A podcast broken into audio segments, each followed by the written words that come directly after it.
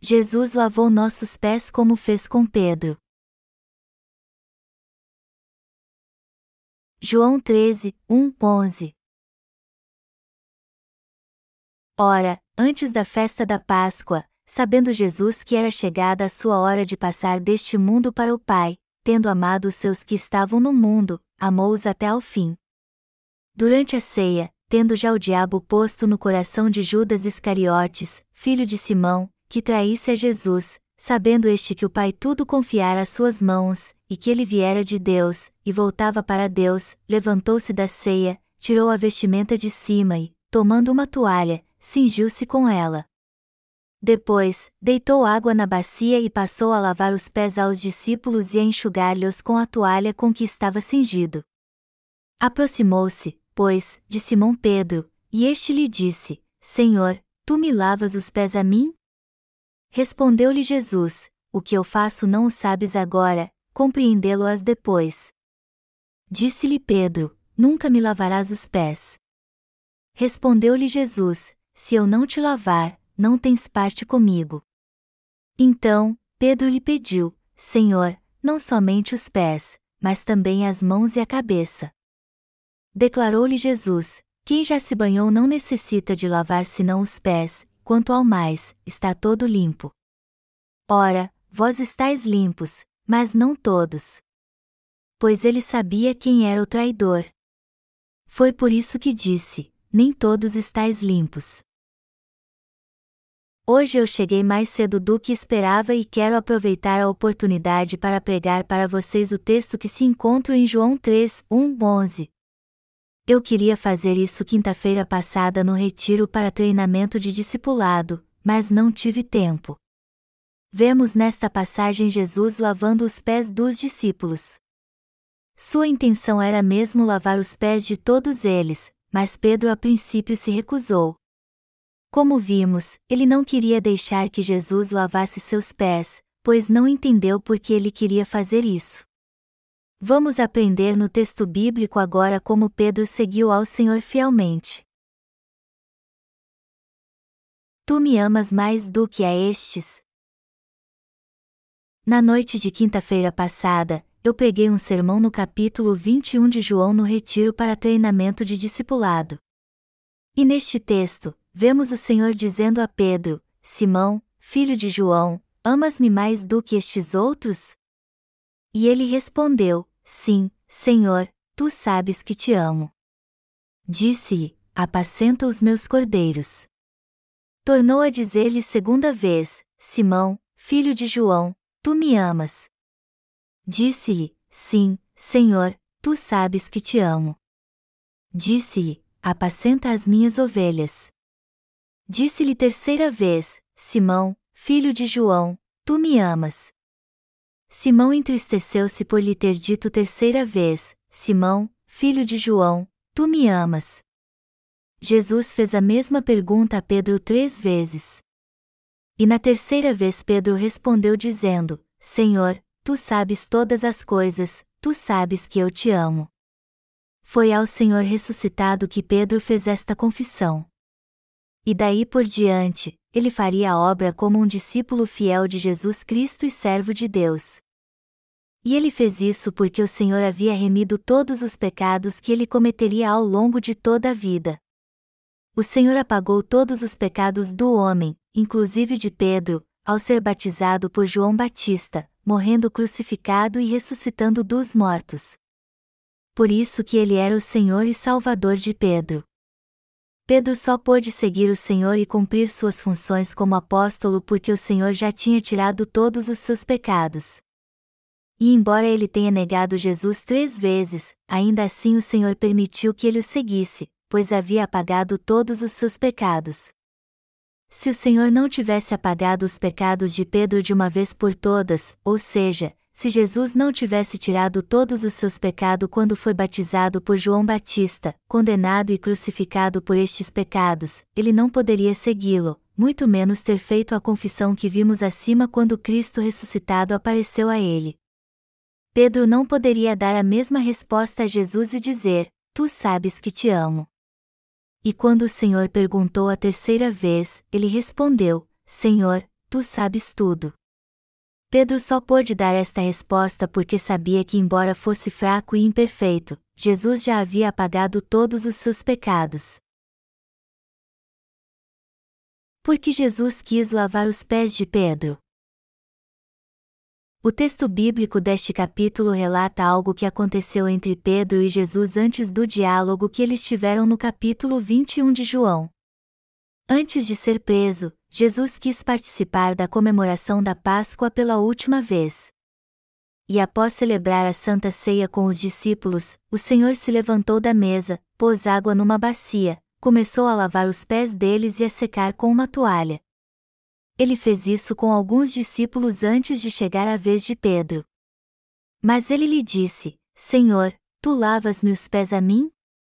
Respondeu Jesus e disse-lhe: O que eu faço, não o sabes tu, agora, mas tu saberás depois. Disse-lhe Pedro: Nunca me lavarás os pés. Respondeu-lhe Jesus: Se eu te não lavar, não tens parte comigo. Disse-lhe Simão Pedro: Senhor, não só os meus pés, mas também as mãos e a cabeça. Disse-lhe Jesus: Aquele que está lavado não necessita de lavar senão os pés, pois no mais todo está limpo. Parece que Pedro tinha uma personalidade muito difícil. O Senhor lavou os pés dos outros discípulos e nenhum deles reclamou. Mas quando chegou a vez de Pedro, ele se recusou e disse: Senhor, tu lavas-me os pés a mim?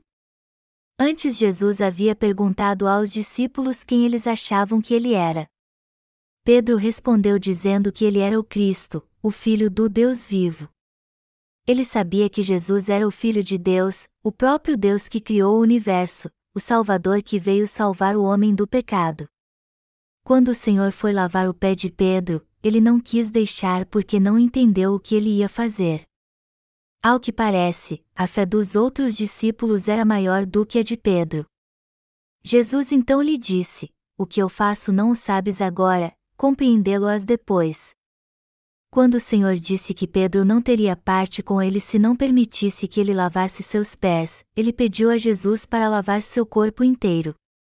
Então o Senhor lhe disse: Quem já se banhou não necessita de lavar senão os pés, quanto ao mais. Podemos ver nesta conversa que Jesus teve com Pedro o quanto ele ama seu povo neste mundo. Mas como ele nos ama? Ele nos ama até o fim. Isso quer dizer então que o amor do Senhor não é circunstancial, pois ele não para de nos amar quando não somos mais convenientes a ele. O Senhor amou seus discípulos até o fim, como diz João 13 horas e 1 minuto, tendo amado os seus que estavam no mundo, amou-os até ao fim. O Senhor amou seus discípulos até o fim.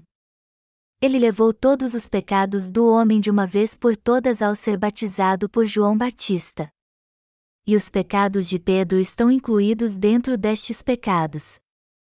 A única coisa que restava então era Jesus ser crucificado e ressuscitar, completando assim a salvação do homem. Só que Pedro não conhecia muito bem a si mesmo e negou Jesus três vezes. Ele e os outros discípulos não sabiam que continuariam cometendo muitos pecados. Por isso que Jesus lavou seus pés antes de ser crucificado, para ensiná-los a lidar com os pecados que cometeriam no futuro. Ele também queria mostrar aos discípulos que amaria não somente a eles para sempre, mas a todo o povo de Deus. Por isso que ele disse: O que eu faço não o sabes agora, compreendê-lo-as depois. Jesus disse isso porque queria mostrar a Pedro que ele havia purificado todos os seus pecados antes mesmo de ele tê-lo negado três vezes na corte de Pilatos, antes mesmo de ele ter se desesperado com a morte de Jesus e voltado a pescar como fazia. Muitos acham que não serão perdoados se fizerem algo muito ruim a alguém. Também costumam fugir com vergonha quando cometem um pecado muito grande. Mas o Senhor nos ensina aqui que também purificou todos os pecados que cometemos depois que cremos no Evangelho da água e do Espírito e recebemos a remissão de pecados. Foi para nos ensinar esta importante lição que Jesus lavou os pés de Pedro.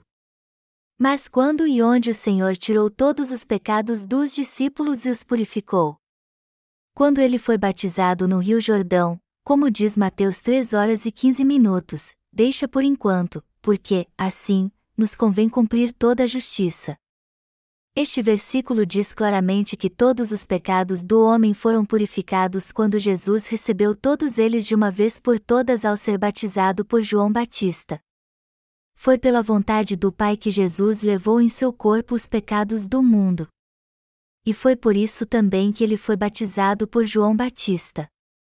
Naquela ocasião, o Senhor tirou os pecados do homem e purificou todos eles.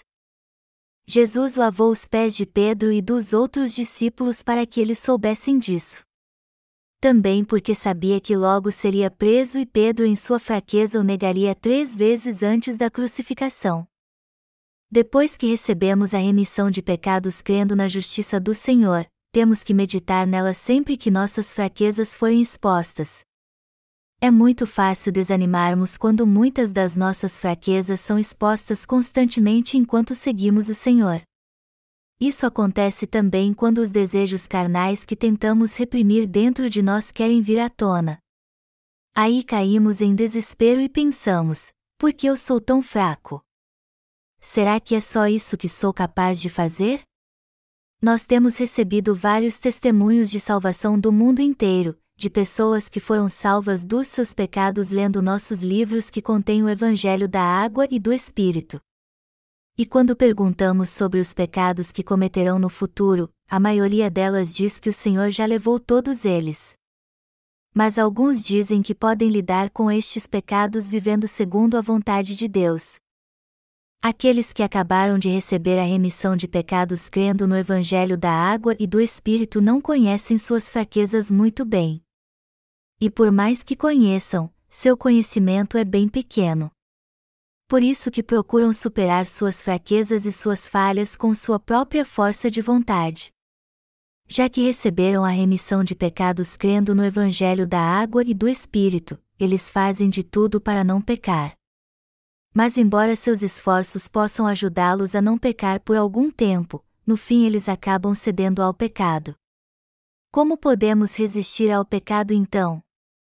Podemos fazer isso confiando na justiça de Deus, estando em comunhão com a Igreja e sendo orientados pelos servos de Deus. Por isso que devemos fazer a obra de Deus com a orientação dos seus servos. De um modo geral, os justos podem vencer o desejo de pecar que há em seu coração buscando fazer cada vez mais a obra da justiça. É assim que vencemos o mundo, fazendo a boa obra, tendo comunhão com os justos, nossos irmãos, e ouvindo sempre o Evangelho da água e do Espírito, o Evangelho de Deus. Quando ouvimos este Evangelho durante o culto, sabemos que estamos andando na luz e ao confirmarmos sempre que o Senhor levou não somente os nossos pecados, mas os pecados de todos neste mundo ao ser batizado e condenado à cruz por eles, entendemos que nosso coração já foi purificado. É isso o que acontece realmente. Só que os novos convertidos não entendem isso muito bem, e é por esta razão que enfrentam lutas e dificuldades por algum tempo. Ultimamente tenho preparado um livro de um sermão cujo título é Como Podemos Purificar Nossos Pecados Pessoais? Este livro fala sobre os pecados pessoais. Eu sinto uma grande necessidade de ensinar aos crentes no Evangelho da Água e do Espírito sobre o pecado. Apesar de crer neste Evangelho, eles estão propensos a ceder à sua fraqueza novamente. Por isso que devemos sempre pregar a palavra da verdade para eles. Naturalmente, ninguém consegue entender o Evangelho da água e do Espírito em poucos minutos.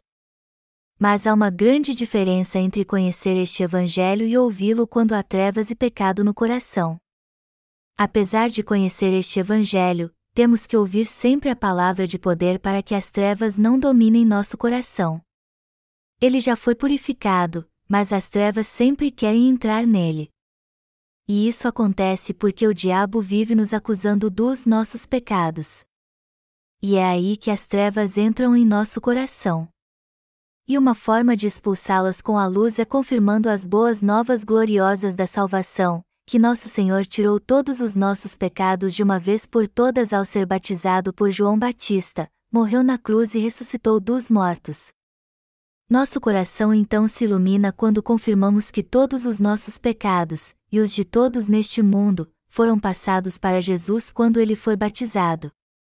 Foi por este motivo que o Senhor disse aos crentes no Evangelho da Água e do Espírito que somos a luz do mundo. E somos mesmo a luz deste mundo, pois recebemos a remissão de pecados crendo no Evangelho da Água e do Espírito que Deus nos deu. Mas se algo impedir a luz, as trevas tomarão conta de nós. Por isso que às vezes pensamos que a luz da salvação está oculta a nós. Então ficamos desanimados com as acusações de Satanás e podemos nos sentir mesmo culpados, apesar de sermos luz do mundo. Por isso que alguns acabam envolvidos pelas trevas do pecado e perdendo o poder espiritual, apesar de crer no Evangelho da água e do Espírito. É imprescindível meditarmos no Evangelho da água e do Espírito várias e várias vezes para dissiparmos as trevas pela fé quando sentimos que elas querem dominar nossa mente. Também temos que fazer orações de confissão confiando no Evangelho da água e do Espírito, renovando nossa fé de que o Senhor já apagou todos os nossos pecados de uma vez por todas ao ser batizado por João Batista. É nesta verdade que devemos meditar. As trevas que há em nosso coração são dissipadas quando lembramos que nossos pecados já foram purificados. Nosso coração passa a brilhar novamente quando meditamos no Evangelho da Água e do Espírito e entendemos que os pecados que cometemos diariamente foram passados para Jesus, que por isso Ele é o nosso Salvador, que por saber que pecaríamos assim, Ele levou todos os nossos pecados ao ser batizado por João Batista. Então, Nada mais natural do que a emoção dos que creem no Evangelho da água e do Espírito varie bastante, ou seja, fazendo com que um dia estejamos felizes e no outro, desanimados. O que não muda, porém, é o fato de nós que conhecemos o Evangelho da água e do Espírito não temos mais pecado no coração. No entanto, nosso coração pode ficar em trevas por algum tempo apesar de não termos mais pecado. Mas quando isso acontece? Quando damos lugar aos nossos desejos carnais ou os colocamos em prática. E quando isso acontece e nosso coração fica em trevas por algum tempo, a única maneira de sermos libertos delas é vir para o culto e ouvir o Evangelho da água e do Espírito. Só podemos habitar na luz do Senhor quando temos comunhão com nossos irmãos na fé, e fazemos a obra de Deus com seus obreiros, quando meditamos na palavra da água e do Espírito e a confirmamos em nosso coração, a luz da verdade brilha em nosso coração e dissipa as trevas. Nós somos os santos que refletem a verdadeira luz da água e do Espírito no mundo inteiro. Nosso coração é como um espelho que acumula poeira e pode perder o brilho com o passar do tempo. Mas assim como um espelho reflete tudo perfeitamente quando limpamos com uma flanela, nosso coração é purificado de toda sujeira quando meditamos no Evangelho da água e do Espírito. É assim que podemos viver como luz do mundo. E é isso que o Senhor nos ensina no texto bíblico deste capítulo. Que fé leva os remidos a seguir Jesus mesmo quando pecam? A fé no Evangelho da água e do Espírito. Mas isso só é possível porque, assim como o Senhor lavou os pés de Pedro, ele purificou todos os nossos pecados com este Evangelho.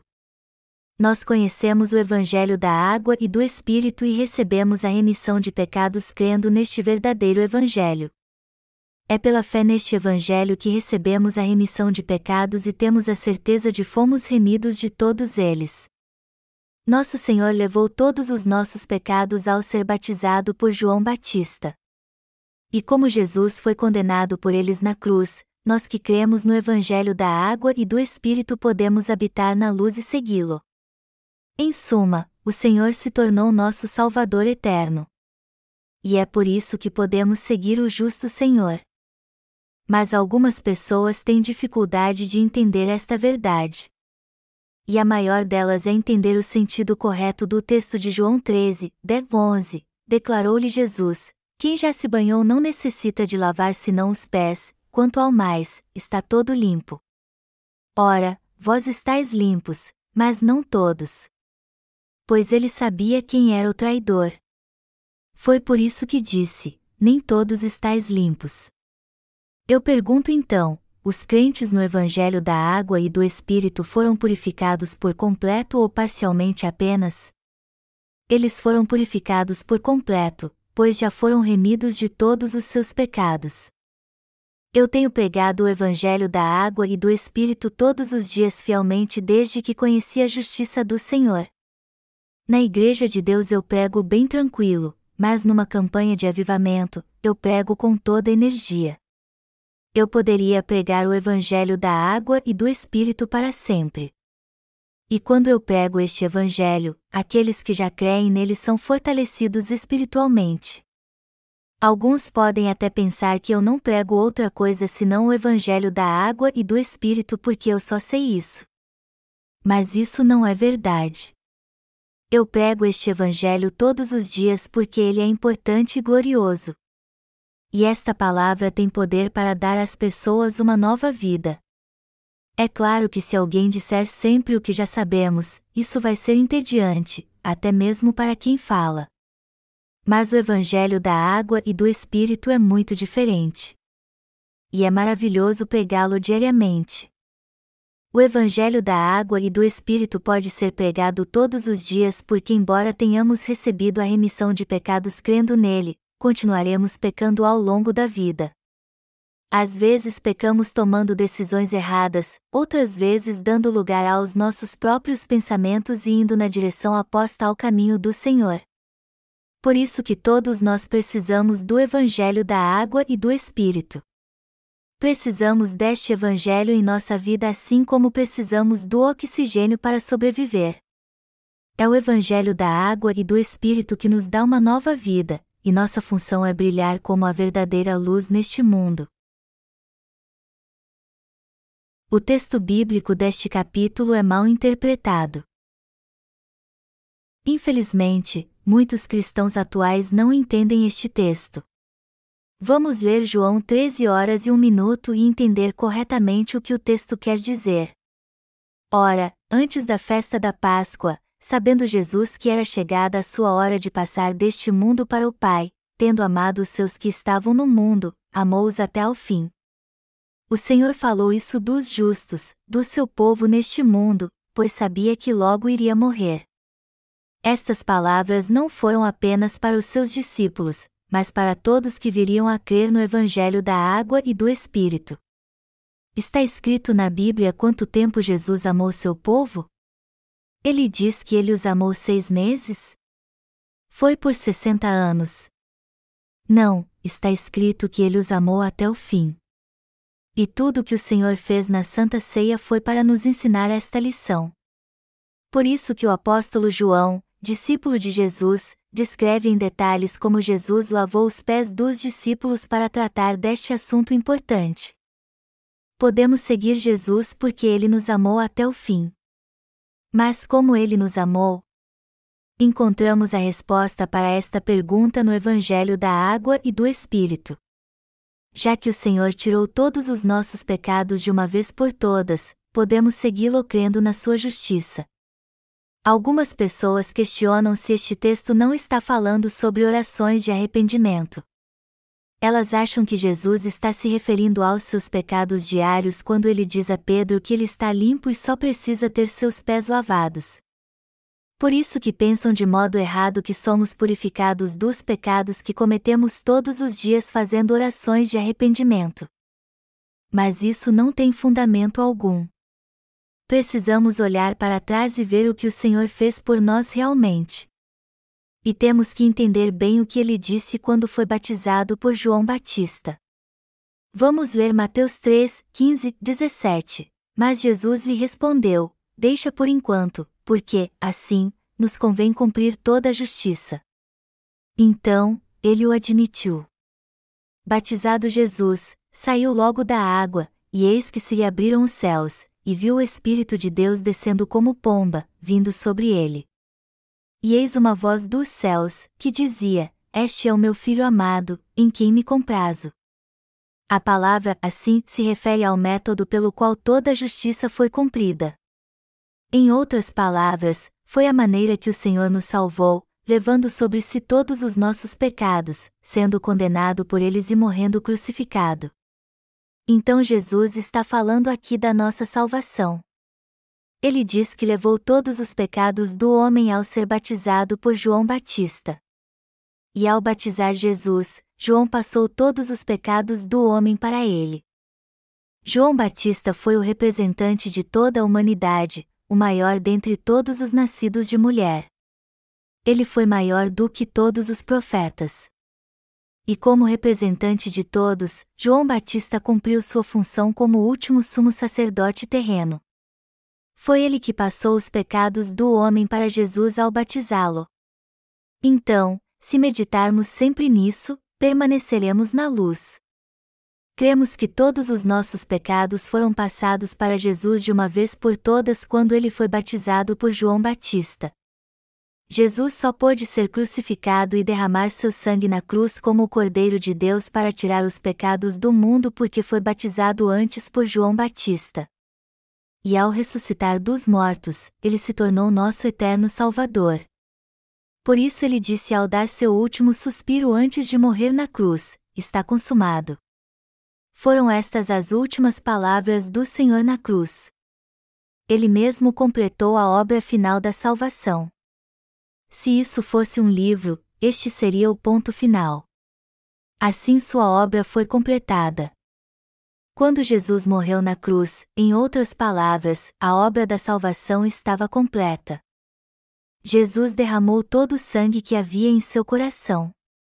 Você sabe o que acontece quando alguém sangra muito? O coração começa a bater mais forte, o rosto fica pálido, e às vezes a pessoa entra em choque e desmaia. Quando era garoto, eu cortei a mão numa máquina industrial sem perceber. Tudo aconteceu tão rápido que quando vi, minha mão já estava cortada. Eu fiquei tão chocado que não disse nada ou gritei de dor. Eu fiquei parado e meu corpo todo começou a suar frio. Alguém que estava perto viu meu ferimento e me levou para o hospital. Se seu corpo todo sangrasse, você poderia dizer que está consumado? Claro que não. Só Jesus pôde fazer isso. Ele teve que vir a este mundo num corpo carnal, nascer da Virgem Maria e levar todos os nossos pecados ao ser batizado por João Batista. E antes de morrer, ele reuniu todas as suas forças e bradou: Está consumando. Esta foi a maneira que ele encontrou de nos dizer que havia nos salvado para sempre. Antes de sua vida terrena acabar, o Senhor pregou o Evangelho da água e do Espírito ao dizer: Está consumado. A irmã Soyou machucou a mão há pouco tempo enquanto cortava alguma coisa. Então algumas irmãs e a esposa de um pastor a levaram para o hospital, e o médico chamou em sua sala o responsável por ela. Mas a irmã Soyou entrou em pânico quando viu o sangue, seu rosto ficou todo pálido, e ao invés de pedir que uma irmã que a acompanhava fosse à sala do médico, ele começou a gritar. O acompanhante de Soyou Kwon, vem à sala do médico. Depressa. Seja quem for, venha agora. A irmã Soyou estava fora de si. Ela entrou em pânico quando viu o sangue. Há pessoas agem assim e até entram em choque quando veem seu próprio sangue. Então, a irmã Choi se apresentou como responsável por ela e felizmente não era grave o ferimento. No fim, todos riram da situação.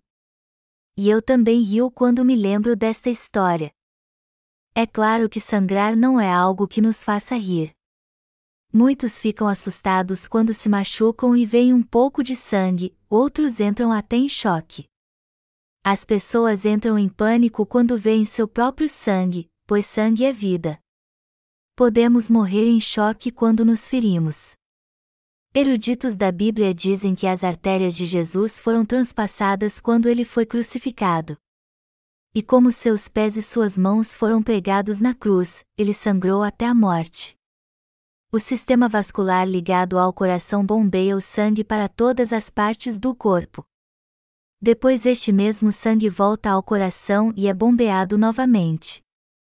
É assim que o sangue circula no corpo.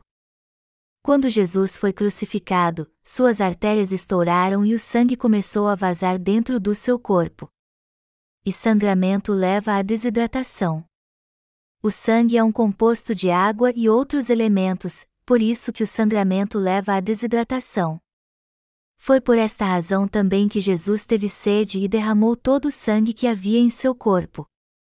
Quando a morte se aproximou, ele havia perdido quase todo o seu sangue e quase perdeu também a consciência. Mas, mesmo passando por esta situação traumática, o Senhor clamou antes de morrer na cruz: Está consumado. Assim ele nos ensinou algo sobre a obra da salvação, que ele veio a esta terra, levou todos os nossos pecados ao ser batizado, foi condenado por eles ao ser crucificado e derramou seu sangue. É muito importante entendermos bem que nossos pecados não são apagados com orações de arrependimento. Mas como eles são apagados então? Eles foram apagados porque o Senhor os levou sobre si ao ser batizado por João Batista. Jesus foi condenado a morrer crucificado por todos os nossos pecados e assim levou todos os pecados do mundo. Mas ao ressuscitar dos mortos, ele se tornou nosso verdadeiro Salvador. O Senhor é o nosso Salvador. Então, todo aquele que crê na obra que ele realizou não tem mais pecado. É isso que todos precisam entender. Todos precisam entender como o Senhor purificou seus pecados. Ao ser batizado por João Batista no Rio Jordão, Jesus levou sobre si os pecados que cometemos a vida inteira. Ele tirou todos os pecados da terra de uma vez por todas, do início ao fim. É isso que devemos entender e crer. Não há como expressar a importância de entendermos e crermos nisso. Nós já fomos purificados e recebemos a remissão de todos os nossos pecados crendo no Evangelho da Água e do Espírito. No entanto, continuaremos pecando ao longo da vida. Só que estes pecados também já foram purificados pelo Senhor. Assim como lavou os pés de Pedro e dos outros discípulos, Jesus também purificou nossos pecados pessoais quando foi batizado por João Batista. Depois foi condenado por todos eles ao ser crucificado. Mas ao ressuscitar dos mortos, ele nos tornou plenos para sempre. Todos os nossos pecados já foram purificados. Por isso que Pedro era o apóstolo principal de Jesus. Já que o Senhor apagou seus pecados e o amou até o fim, Pedro o amou até o fim também, embora o tenha negado três vezes quando o viu ser interrogado na corte de Pilatos antes de ser crucificado. E quando Jesus lhe perguntou se ele o amava, Pedro disse que o Senhor sabia que ele o amava. E ele não podia mesmo deixar de amar o Senhor, pois ele o amou até o fim nós também recebemos este amor do Senhor. Mas alguns ainda dizem enganados: eu cometi um pecado tão hediondo que eu mesmo não consigo me perdoar. Então Jesus também não me perdoou por este pecado terrível que cometi. Outros cristãos dizem que quase todos os pecados podem ser remidos, menos os que são cometidos por meio do corpo.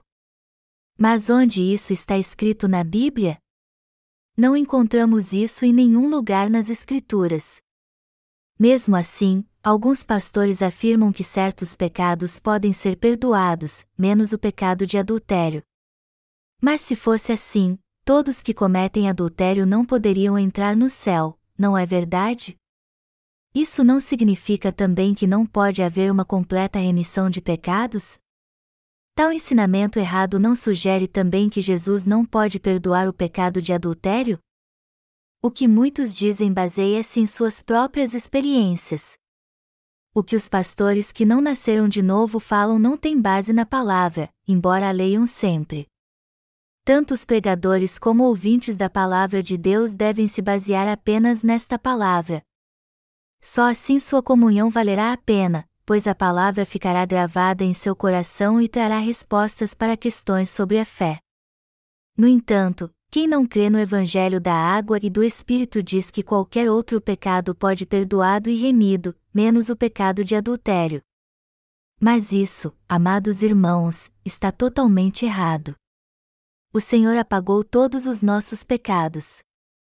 Não há nenhum pecado neste mundo que o Senhor não tenha apagado, seja qual for Jesus apagou todos os pecados que cometemos no corpo. Só há um pecado que não pode ser perdoado. E que pecado é esse?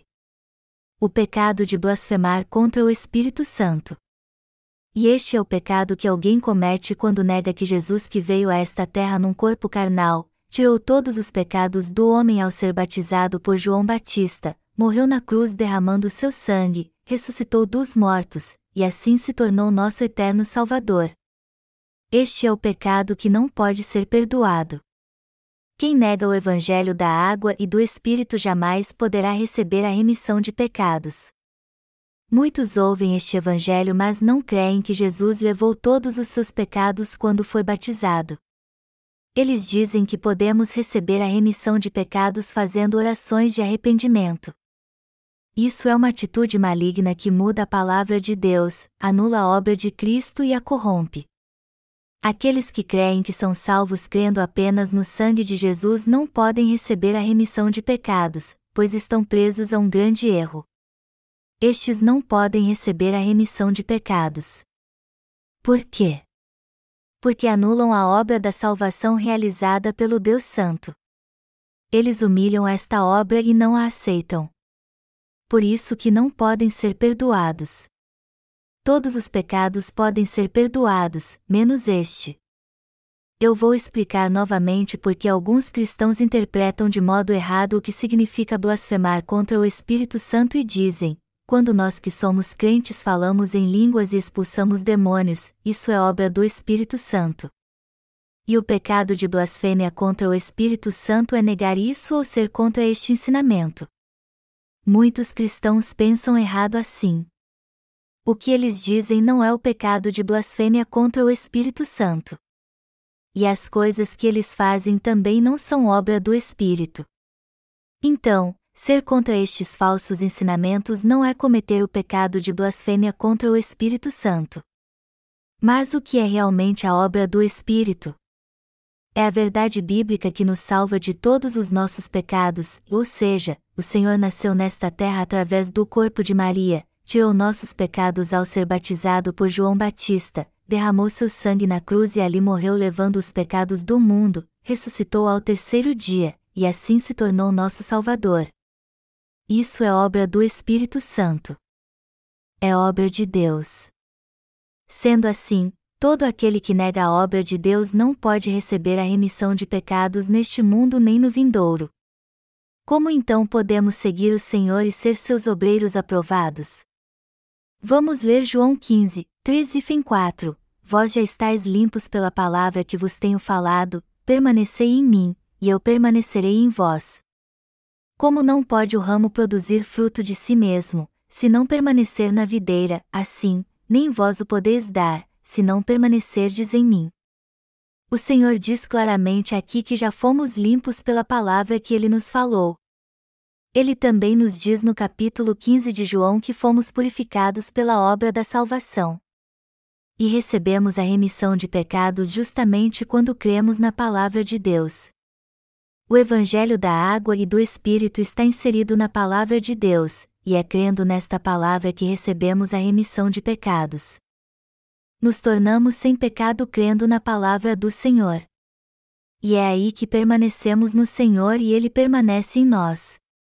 Então não devemos crer na palavra do Senhor baseados em nossas próprias experiências, pois só recebemos a remissão de pecados quando aceitamos tudo em que nela está escrito.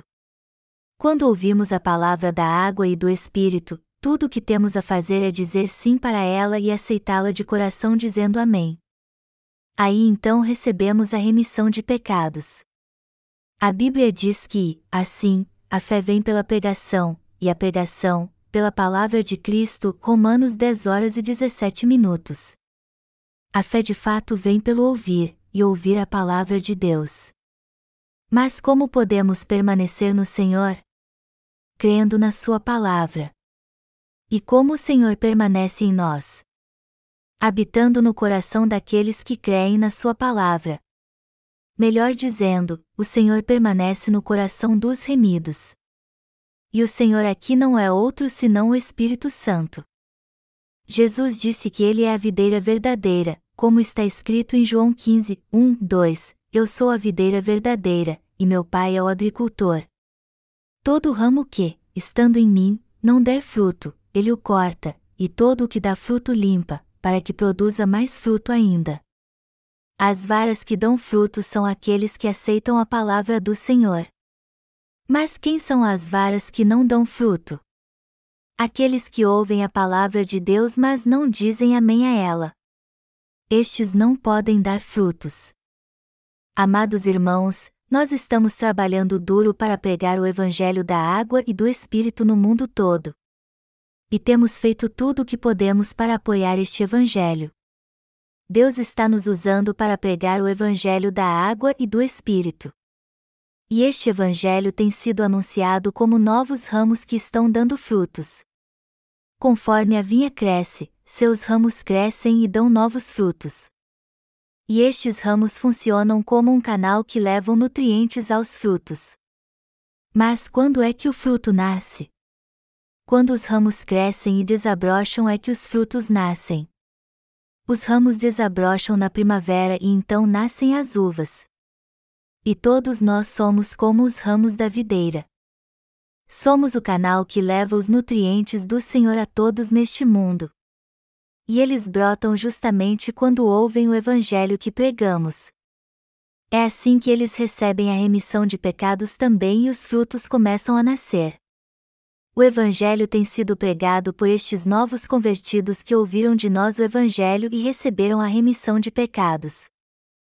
É assim que os novos convertidos têm apoiado o nosso ministério, para que outros venham a dar frutos e a obra do Evangelho cresça.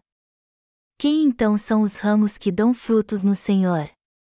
Os que receberam a remissão de pecados crendo na Sua palavra. Já que temos muitas falhas, como podemos seguir o Senhor? Podemos seguir o Senhor e viver como seus discípulos apesar das nossas falhas porque Ele já apagou todos os nossos pecados. E Ele fez isso de uma vez por todas ao ser batizado por João Batista no Rio Jordão.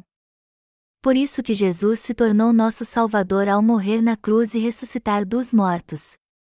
E agora que recebemos a remissão de pecados, podemos fazer a obra do Senhor e segui-lo sempre.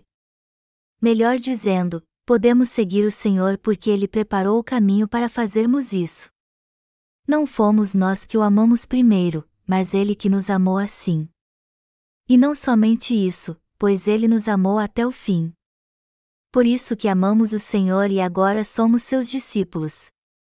E esta é a razão pela qual aqueles que são maduros na fé não exaltam sua própria justiça.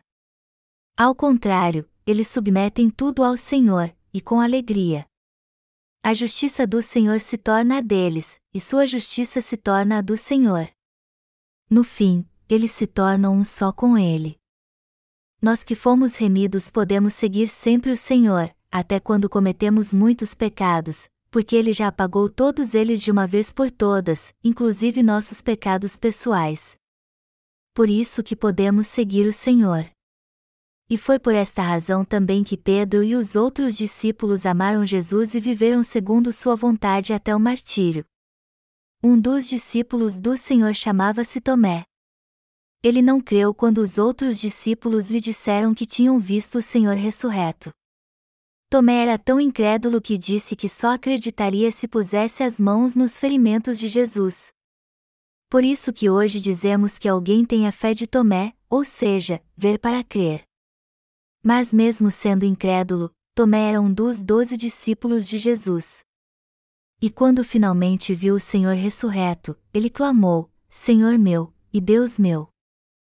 Segundo a tradição cristã, Tomé foi para a Índia, onde pregou o Evangelho e morreu como mártir. Talvez por isso os indianos considerem o rio Ganges sagrado, crendo que podemos ser purificados de todos os pecados da nossa alma se nos banharmos nele. Quem crê nisso vive mergulhando no Ganges. Muitos hindus vão para perto deste rio quando a morte se aproxima para passar seus últimos momentos às suas margens. Os mortos também são cremados às margens do Ganges e suas cinzas espalhadas nele. Eles acham que assim serão salvos. Talvez isso seja a influência da fé cristã. Alguém pode ter ido à Índia e pregado sobre o batismo de Jesus, ou seja, ensinado que ele purificou todos os nossos pecados ao ser batizado por João Batista. Só que este ensinamento se corrompeu e levou os hindus a crer que o Ganges é sagrado. Mas isso é uma suposição, é claro. Eu não posso dizer que é verdade. Somente o que está escrito na Bíblia é a verdade. Embora a história do mundo pareça muito antiga, na verdade é muito pequena. O período moderno remonta apenas a 500 anos. Antes disso, o mundo era cheio de crenças supersticiosas. Ao olharmos para o pano de fundo da história mundial, vemos que o homem só começou a alcançar avanços significantes 500 anos atrás. Hoje bilhões de pessoas vivem neste planeta, mas antigamente a população mundial era muito pequena, menos de 100 milhões de habitantes. Na época do dilúvio de Noé, a população era ainda menor, apesar de não sabermos o número exato. Por muitas razões, tivemos muito sorte por nascermos no tempo presente. Se nós coreanos tivéssemos nascido 70 anos atrás, nós estaríamos sob o domínio colonial japonês. Durante o regime colonial, os japoneses exploravam os coreanos como se fossem seus escravos. Se tivéssemos nascido naquela época, teríamos tanto ódio dos japoneses que não pensaríamos em outra coisa senão em vingança. Se tivesse uma chance de pregar o Evangelho da água e do Espírito durante o período colonial japonês, eu provavelmente ficaria irado com eles e os xingaria muito. Algum tempo atrás, eu preguei o Evangelho para um japonês chamado Sakamoto. Eu expliquei a ele que Jesus tirou todos os nossos pecados, até o menor deles, mas ele não me entendeu bem. Eu fiquei tão decepcionado que disse a Sakamoto que ele era difícil de entender as coisas. Mas ao invés de se ofender com isso, ele me disse que não era muito inteligente mesmo. Sakamoto parecia um bom homem. Pelo menos ele sabia até onde podia chegar. Intelectualmente falando, não é tão difícil assim entender a mensagem do Evangelho, ou seja, que todos os pecados do mundo foram passados para Jesus quando ele foi batizado por João Batista e que ele morreu crucificado depois disso. Mas Sakamoto tinha tanta dificuldade de entender isso que eu acabei perdendo a paciência, o que não deveria ter acontecido. Mas eu tenho certeza que assim que Sakamoto tiver um entendimento claro do Evangelho, ele vai pregar o Evangelho no mundo inteiro. Os japoneses são interesseiros e egoístas, e por isso não servem ao Evangelho com tanta dedicação como fazemos. De todo modo, os coreanos são perfeitos para ser usados por Deus. E não somos apenas bons para que Deus nos use, somos perfeitos para sua obra. Os coreanos não ficam perguntando aos outros se eles têm pecado ou não. Não nos preocupamos em fazer perguntas diretas, mas podemos ser bem incisivos. Quando os coreanos veem alguém vindo em sua direção, gostamos de perguntar aonde a pessoa vai. E quando ela diz para onde está indo, perguntamos por que ela vai para lá, qual o propósito da sua viagem, e também o que ela vai fazer. Seja para onde a pessoa estiver indo ou o que ela for fazer lá, isso não é da conta de ninguém, mas mesmo assim perguntamos isso sempre. Só que os coreanos não se incomodam de dizer para onde estão indo e o que vão fazer. Ao olharmos para o povo coreano então, vemos que eles são muito empáticos. Talvez seja esta a razão de Deus amar tanto os coreanos e nos permitir pregar o Evangelho. Nós também somos muito honestos.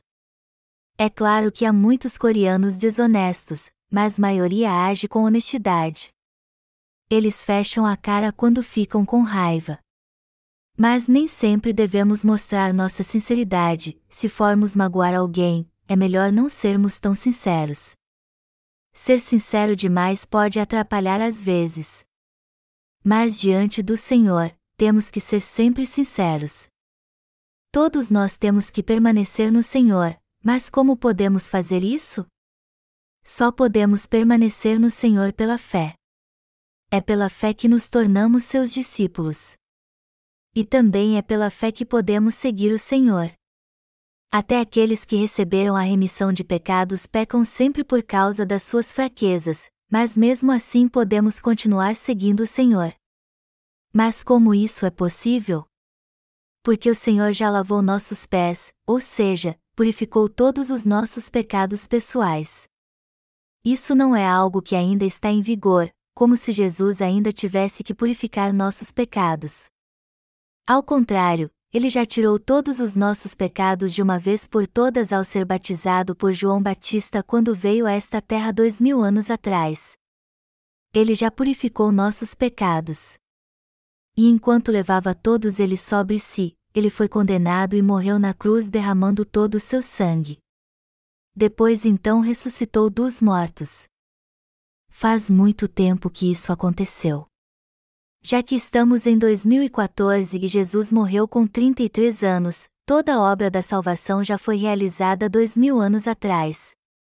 Não há nada mais a fazer, tudo já foi feito há muito tempo. O que ouvimos, cremos e agora pregamos já foi terminado. A remissão de pecados é alcançada pela fé.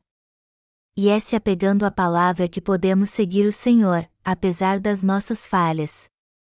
Se pecarmos perante o Senhor, devemos reconhecer nosso pecado e confessá-lo. Também devemos crer que todos os nossos pecados já foram passados para Jesus. Se crermos que Ele remiu todos eles, poderemos seguir o Senhor com a consciência tranquila. Agora podemos viver como discípulos de Jesus e fazer Sua obra, pois Ele nos abençoou e somos um povo santo. Por isso que somos gratos ao Senhor. Não temos como deixar de agradecer a Ele por estas maravilhosas bênçãos. Amados irmãos, não importa quantas falhas vocês tenham, pois se vocês crerem no Evangelho da Água e do Espírito, vocês já foram aprovados pelo Senhor como seus obreiros e sempre poderão segui-lo. Eu sei que vocês não se acham dignos de seguir o Senhor quando olham para si mesmos, mas eu quero lhes dizer que vocês são mais do que dignos de fazer isso. Tudo o que vocês têm a fazer é olhar para Jesus Cristo, pois ele nos tornou plenos. O Senhor não apagou nossos pecados apenas, mas os pecados do mundo inteiro. Ele apagou até os pecados que cometemos depois que recebemos a remissão de pecados. E ao fazer isso, ele nos tornou obreiros da justiça. Eu sou muito grato ao nosso Senhor.